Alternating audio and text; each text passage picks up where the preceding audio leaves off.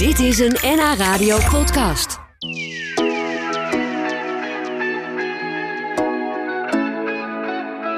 De commissaris van de Koning is hier.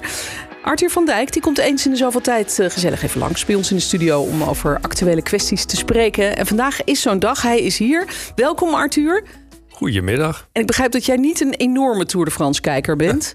Nee, maar ik vind het leuk om. Ik volg het een beetje meer in de krant. Dus dan lees ik het. En uh, zo nu en dan zie ik een flits voorbij komen. Letterlijk Oh ja. een tourflits, hè, zoals dat heet. Ja, dat vind ik ook altijd wel mooi. En dan zie je een beetje de hoogtepunten, de dieptepunten, alles even kort achter elkaar. Ja, s ochtends vroeg luister ik naar de radio, Radio 1. En dan krijg je altijd even de update van de sport. En, eh, en soms loop ik hard, s ochtends vroeg. En dan, eh, nou, dat is lekker om naar te luisteren. Ja, dat is ook zo. En ben je zelf een fietser of toch meer een hardloper? Hardloper. Ja, Ik probeer twee, drie keer in de week hard te lopen. ja. Hoe, hoe is het verder eigenlijk? We hebben elkaar een tijdje niet gesproken. Nee, dat klopt. En eh, eh, ik, ik, heb, eh, ik heb iets lekkers voor je meegenomen. Want, Nou, ehm, werkelijk een Ik, fantastische ik ben, taart. ben bang dat ik je deze zomer niet meer ga zien. Dus ik dacht, laat ik nou een heerlijke zomerse taart voor je meenemen. Ik probeer hem even te laten zien zonder dat hij op mijn mengpaneel Ja, valt. grote opvalt. taart met. Maar het is ja, allemaal zomervruchten. En, dus ja, we- we- het is eh, nog even één, twee weekjes en dan eh, gaat het reces bij ons beginnen. Zo is het ook, ja. Ben je eraan toe? Het was een pittig jaar volgens Ja, mij. het was, het was een eh, pittig jaar na aan toe. Het is gewoon lekker om, om even je gedachten op andere dingen te zetten. Gisteren natuurlijk het nieuwe coalitieakkoord in ontvangst genomen. Dus volgende week ga ik de nieuwe gedeputeerden eh, installeren, beëdigen zoals dat heet. En dan hebben we een constituerend beraad, zoals dat heet, de dag erna. Dus heeft iedereen zijn eigen portefeuilles. Nou, dat is mooi. Dan kunnen de ambtenaren lekker de zomer gebruiken om de boel in te richten. En, Ja. eh, en ik ga even lekker genieten. Het coalitieakkoord met de eh, poëtische titel Verbindend vooruit. Verbinding vooruit. Hoe was het? Verbindend vooruit met een uitroepteken. Vooruit, uitroepteken. Ja. Had jij die bedacht? Nee, heb ik niet Oh. zelf bedacht. Hebben Nee. ze zelf bedacht. Ja. Maar het klinkt wel heel mooi. En ik denk dat het ook eh, heel toepasselijk is. Want eh, er valt wat te verbinden de komende jaren. Ja. En zeker ook in deze coalitie, toch? Want er zitten partijen in die best wel heel lijnrecht tegenover elkaar Ja, staan, is, zoals BBB en GroenLinks. De BBB, VVD, VVD, PvdA en GroenLinks. Ja, Nou moet ik zeggen dat de VVD, PvdA en GroenLinks al in het vorige college hebben gezeten. die konden al door één deur. Dus dat zou- is eh, gebleken. zeggen, ja, en de BBB is daar nu aan toegevoegd. Maar wat denk ik het belangrijkste is dat ze het op papier hebben gekregen wat ze met elkaar willen bereiken. En eh, nou, dat, eh, dat, dat is heel belangrijk. En ook voor Noord-Holland natuurlijk. Er zijn nu elf provincies die klaar zijn met een coalitievorming. Alleen Noord-Brabant moet nog tot een coalitie komen.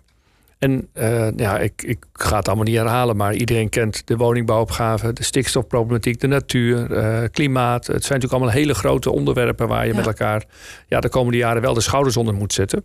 Dus het is fijn dat dat eh, rond is nu. Dat, je niet, dat het niet tot na het reces is blijven liggen. Dat je pas in september weer verder gaat. Nou ja, dat is, dat is ook heel fijn, want alles wordt nu ingeregeld, zeg maar, de komende tijd. Dus eh, iedereen krijgt natuurlijk een kamer en eh, die krijgt natuurlijk nou ja, alles wat ze nodig hebben als, als gedeputeerde. Maar ze kunnen ook zelf zich gaan inlezen op de onderwerpen die ze nu hebben toebedeeld gekregen. Ehm, eh, er zijn, eh, Jeroen Olthoff bijvoorbeeld heeft wel een beetje dezelfde portefeuilles gehouden. Maar Esther Rommel heeft wat eh, anders gekregen. Eh, die ging over stikstof onder ja, andere. en die, eh, die heeft nu eh, ehm, financiën onder andere gekregen. Eh Rosanne zit eh, met name in de natuur Rosanne? en klimaat. Rosanne Kokken van GroenLinks. En Jelle Beemsterboer is gepresenteerd als de kandidaat van de BBB. En die zit vooral op wonen. En Ja. ook, eh, met, met zo'n naam kan het ook niet anders dat hij bij BBB zit, toch? Ja, had eigenlijk Berend moeten heten. Hè? Dan was het Berend, Berend Beemsterboer. Beemsterboer. Maar het is Jelle. Ja, maar het is wel een opmerkelijke kandidaat. Want ik, ik hoorde gisteren van onze verslaggever Maarten... dat hij eigenlijk zat hij bij het CDA. Daar was hij ook wethouder en, en dacht ik kandidaat Kamerlid. Ehm, en die heeft op het laatste moment eh, bekendgemaakt als partij... van ja, ik ga verder met BBB. Wat, wat vond jij daarvan toen je dat hoorde? Dat is, dat is wel opmerkelijk, toch? Ja, maar dat is niet de enige. Ik bedoel, eh, heel veel eh, politici in Nederland zijn vaak ergens anders begonnen. En zijn op enig moment overgestapt naar een andere partij. Dus dat is niet uniek. Maar dat het zo Ehm, last minute is eigenlijk... Ja, nou ja, kijk, dat, hij heeft daar gisteren zelf denk ik een goede verklaring voor gegeven. En ik denk dat ik me daar ook achter schaar. En nogmaals, het is niet uniek. En ik denk ook dat de BBB natuurlijk gezocht heeft naar kwalitatief goede bestuurders. Ja. Ehm, Ze zijn enorm gegroeid. Uh, uh, nou, bijna in iedere provincie moeten ze ook bestuurders leveren. Ja, ze zijn van niets overal de grootste geworden. Zeker. En, een enorme uh, prestatie natuurlijk hè, van ja, deze partij. Dat is, dat is het zeker. En ook een zware verantwoordelijkheid om dan te zorgen dat je goede mensen naar voren schuift. Die, gaan, die kunnen gaan besturen. En ja. Nou ja, ik denk dat Jelle heeft natuurlijk veel ervaring als, als wethouder lange tijd. En heeft in Schagen gezeten, toch? Ja, Schagen gezeten. En daar ook kennis leren maken met die grote onderwerpen die nu spelen. Ja, want hij gaat onder andere over woningbouw.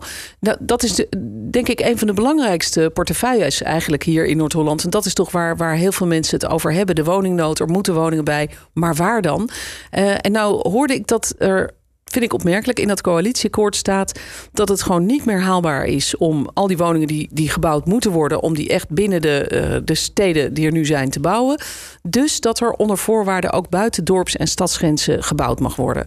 En toen dacht ik, betekent dat, dat was eigenlijk heel lang onbespreekbaar bij ons in de provincie, toch? Want je wilde het groen behouden en, en noem maar op. Maar betekent dit gewoon dat er dan gewoon in natuurgebieden gebouwd kan gaan worden, bij nou, wijze van? Het, het, was niet onbespreekbaar, alleen uh, je, je had wat uit te leggen als je uh, zeg maar in dergelijke gebieden wilde bouwen. Dat betekent dat je echt moest overtuigen dat het ergens anders niet kon.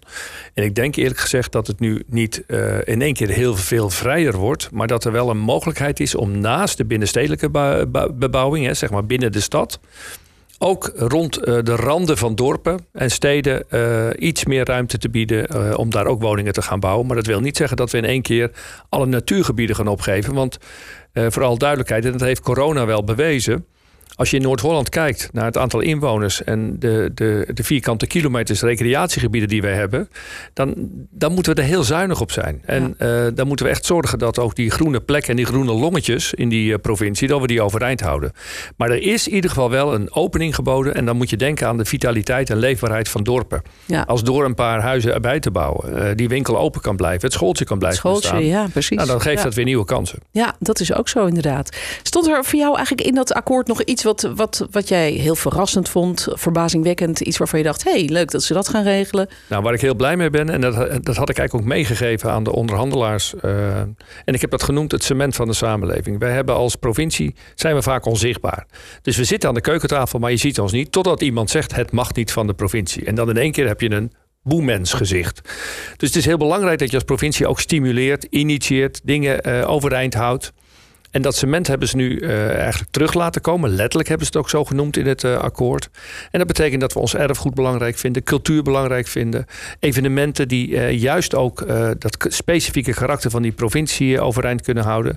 En daar ben ik heel blij mee, ja. want ik denk dat we in het verleden daar ook best wel misschien een beetje karig in waren. Uh, erg zuiver op de graad als uh, provincie. Maar ik zie hoe belangrijk het is in dorpen, in kernen, in steden... om dat soort evenementen overeind te houden. Maar betekent dat ook dat de provincie daar meer geld voor uit gaat trekken? Zeker. Uh, als je het opschrijft moet je het natuurlijk ook doen. En dat betekent dat het ook vertaald moet worden in een, uh, in een uh, specifiek programma. Ja, en er zijn gewoon heel veel... ik ga ze hier niet noemen, want ik wil geen reclame maken... en ook geen valse hoop wekken. Maar er zijn wel een aantal hele mooie evenementen in onze provincie... die echt wel smaakmakend zijn. En ja, daar moet je trots op zijn. En die maken ook een beetje wat Noord-Holland is. En uh, anders dan in Friesland. Hè, een Fries voelt zich een Fries. Noord-Hollander die, die heeft natuurlijk heel veel deelregio's. Ja. Dus wij moeten extra trots zijn op, op de dingen die, uh, ja, die Noord-Holland mooi maken. Die ons verbinden. Die ons Noord-Holland maken. Nou, ook. verbinden, dat is ja. mooi. Heb je de titel weer? Ja, daar komt hij weer. Er kwam een vraag binnen van Anton. Die vraagt zich af hoe jij eigenlijk omgaat met kritiek of moeilijke situaties. Maak je wel eens moeilijke situaties mee? En, en hoe ga je daarmee om? Ja, ik denk dat iedereen die meemaakt. En, uh, maar wat is moeilijk bijvoorbeeld voor jou? Uh, ik, ik, ga ervan uit dat dit zakelijk bedoeld is. Uh, dat weet ik niet. Nou, misschien is er ook persoonlijk. Ik denk dat ehm, zakelijk, wat ik belangrijk vind, is dat je een goed team om je heen hebt. En ik zeg wel eens: een, een probleem is een niet gedeelde uitdaging. Als je dus een uitdaging hebt, een, laten we zeggen, een, een kwestie. Ja, dan gaat het erop neerkomen of je goede mensen om je heen hebt, dat je daarover kunt praten en iedereen zijn of haar deelneemt. En de oplossing zit dan natuurlijk, uh, uh, zul je met elkaar moeten maken. Ja, maar als het dan niet goed gaat, dan komt het natuurlijk wel bij jou. Want ja. jij bent de commissaris. En hoe ga je dan om met kritiek als het misgaat? Uh, nou ja, dat is wat het is. Kijk, ik denk dat iedereen, niemand is foutloos. Uh, en tegenspraak vind ik heel belangrijk. Dus je moet wel organiseren in je team. Maar dan is het geen kritiek meer. Maar dan is dat je elkaar gewoon probeert te helpen om het morgen beter te doen. Want, ja, dus, dus jouw team maakt eigenlijk dat je. Uh... Ja, ik heb het altijd. Uh, op kantoor hebben we het altijd over een team. En de commissaris maakt daar onderdeel van uit. Dus we doen dat samen. En mijn secretaresse. tot aan de man aan de receptie beneden, bij wijze van spreken, die jij het eerste ziet. Met een lach. Of, of de dame die daar zit en die jou een bakje koffie aanbiedt dat bepaalt al hoe jij bij mij binnenkomt. En ja. Eh, dus het hele team is, is, is, is van belang. Kijk, kritiek op zichzelf is natuurlijk niemand zit te wachten op kritiek als het, als het echt op de persoon gaat. Hè? In de zin van, uh, maar als het echt over de zaak gaat, ja. Ja, dan vind ik het wel heel fijn als men, dat mensen ook eh, de durf hebben om tegenspraak te leveren. Ja, dat is ook goed voor, uh, voor elke bestuurder, denk ik. maak jij wel mee dat er, hè, er is natuurlijk een enorme verharding gaande, bijvoorbeeld ook op het internet, de social media. Dat, daar weten alle politici veel van. Maar merk jij dat ook als commissaris? Word je wel eens uitgescholden? En, en... Ja, nou ja, je, je ontvangt wel heel veel dingen, maar ik gebruik eigenlijk social media maar maar voor één ding, dat is zenden. Want het is geen medium om een discussie mee aan te gaan. Het is, het is enorm lastig om sowieso al onderscheid te maken wat is waar, wat is niet waar. En er wordt natuurlijk ook heel veel onzin, nepnieuws en weet ik het allemaal wat op, de, op die uh, media uh, gespuit. Dus wat wij doen is, wij laten vooral zien wat de commissaris doet. We proberen heel transparant te zijn in waar die is. Uh, nou, zoals vandaag hier bij de radio. Uh, maar discussies die, uh, die worden gevoerd in mijn kamer of uh, in, ja. in de Staten van Noord-Holland. Ja, maar overkomt het je dan toch wel eens dat ook al ben je dan gewoon heel netjes gewoon je boodschappen aan het vertellen van we doen dit en we doen dat, dat er toch mensen zijn die heel boos zijn of die, die ik, ik ben een negatieve... Mens... Ik ben een mens op het moment dat er onzin wordt uitgekraamd over mij, ja, gekraamd of wat dan ook. Ja, Dat, dan, dan voel je dat natuurlijk wel. Ja. Uh, maar dan is niet de beste reactie om gelijk te reageren. Maar dan is het een nachtje slapen of even overleggen met uh, mijn woordvoerster van... goh, wat gaan we hiermee doen? En soms als het echt de provincies gaat ja, dan vind ik dat het rechtgezet moet worden. Uh, en soms ga ik ook voor mensen staan. Want wat ik ook zie is dat er bijvoorbeeld over politici dingen worden geroepen of over statenleden. Ja, of zelfs bedreigingen. Dat komt ja, en dan, dan vind ik dat ik als commissaris daarvoor moet gaan staan. Dus dat ik ook echt voor mijn statenleden of voor mijn gedeputeerden moet gaan staan. En uh, ja, toch ook een soort van buffer moet vormen in de zin van ja, jongens, nu ophouden. Want soms worden oude koeien uit de sloot, uh, sloot gehaald hè, over mensen. Ja, ik vind dat je daar wel op mag reageren. Ja, heb je daar een concreet voorbeeld van dan? Het klinkt alsof je dit nou, net heel, hebt meegemaakt. Nou, ik, ik had statenleden die, die werken uh, bij bedrijven, zoals KLM of uh, dat soort bedrijven. En die werden in één keer in het NRC uh, alsof ze voor hun baas in de Staten zaten. Terwijl dat heel erg goed door hun is overlegd. We hebben ook afspraken over gemaakt. Sterker nog, het betreffend statenlid uh, onthoudt zich van stemming als het überhaupt over Schiphol gaat. Dus heel ja. transparant. Hè, steekt dan ook zijn hand op. Uh, voorzitter, ik, ben onthoud, even weg. Ik onthoud meer van, stemming. Ja, als er dan in het NRC eh, op een gegeven moment allerlei stukken stonden over uh, een hoogleraar die van alles vond. En achteraf blijkt dan dat het een theoretische benadering was, maar niemand zegt dat. Ah. Ja, dan, dan zie ik dat zo'n staatlid echt getroffen wordt. Want die zit daar zeer in tegen zijn werk te doen. En dan ga ik ervoor staan. En dan ga ik ook echt wel het nieuws in. En uh, dan zal ik ook wel, uh, ja, dat vind ik, dan moet je met je vingers van, uh, van mijn statenleden afblijven. Ja. en maar zo'n situatie ook... heb jij zelf nog niet meegemaakt? Dat ze, dat ze nou, jou nee. op de korrel nemen van, nou, de commissaris die, nou, die gaan nou, eens even bedreigen ja, of weet ik wat. Er zijn heel veel mensen die soms vinden dat ik het niet goed doe of zo. En dat is ook maar goed. En, en ik moet daar ook rekenschap van nemen. Maar als, het, als ik weet dat het eigenlijk alleen maar bedoeld is om mij in persoon te beschadigen, ja, dan laat ik het van me afglijden. Ja, heel verstandig ook. Uh, maar soms wel lastig, lijkt me.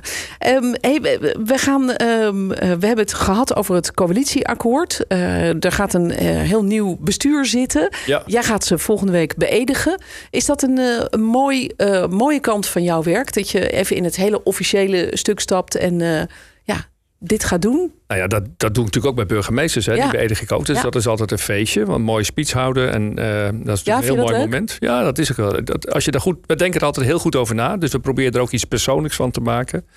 Um, Volgende Heb je een goede tip voor mij? ik moet straks mijn uh, stagiaires, die uh, zijn vandaag voor het laatst. Dus ik moet even een mooie speech. Wat is nou ja, ik vind de... altijd toch wel een beetje die persoonlijke touch heel erg belangrijk. Dat je in ieder geval wel laat merken dat je misschien met elkaar altijd heel druk was. Maar dat je wel degelijk oog had eh, voor de persoon eh, die aan het werk was voor je.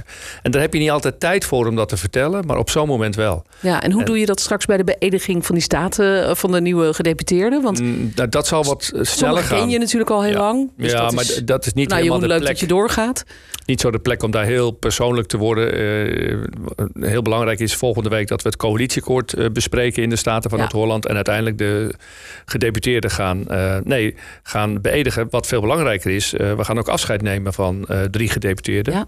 Kees Logge, Edward Stichter en Ilse Zaal. Ja, en daar gaan we natuurlijk ook, eh, eh, ook een keer een heel mooi, mooi praatje tegen houden. En dat zijn ook gewoon niet alleen gedeputeerden, maar ook gewoon mensen die nu wat anders gaan doen. En die hebben toch een groot deel van hun tijd besteed Ja. eh, aan het besturen van Noord-Holland. Dus nou, daar ben ik ze zeer dankbaar voor. En ja, dat ga ik ze ook zeker vertellen. Mooi. Dan is het vakantie. Heerlijk. Althans, het is een reces. En dan is het eh, vakantie ook een beetje, toch, voor jou? Ga je, ga je weg? Wat ga je doen? Wat zijn Ja, de plannen? Ik, eh, wij hadden al voor corona een keer op ons lijstje staan om naar Vietnam en Cambodja te gaan. En dat gaan we nu alsnog doen. Mooi. Dus wij vertrekken deze zomer die kant op. Wauw, dat is een eh, bijzondere bestemming, lijkt me. Ja, Ja. We, we houden van Azië. We komen veel in Indonesië, heb ik geloof ik wel eens verteld. Eh, ook op het eiland Flores. Daar zijn wat kinderthuizen waar we vaak naartoe gaan en wat spulletjes brengen. Maar ehm, nu een keer eh, Vietnam en Cambodja. Ja, weer een nieuwe wereld die open gaat. Ik misschien. hoop het. Ik, Ja. ik hou van de cultuur, van de mensen, van het eten. en ook vaak hoe ze in het leven staan. Hè. Zij leven toch. Zijn veel minder bezig met. eh, Goh, wat nou als ik 65 ben of met pensioen ga? Daar zijn Ja, ze eigenlijk heel. Hoeveel jaren moet ik nog? Zij kijken daar heel anders tegenaan. Leven misschien Ja. wat meer met de dag. Ja, mooi. dat is mooi. Ja, ja, zeker. Nou, ik wens je alvast een eh, mooie reis. Dankjewel. En eh, tot, eh, tot dan ergens in het najaar, denk ik. Ja, dat denk ik ook. Dankjewel. De commissaris van de Koning, Arthur van Dijk, hoorde je te gast hier in Lunchroom. Dit was een NH Radio podcast. Voor meer, ga naar nhradio.nl. Radio.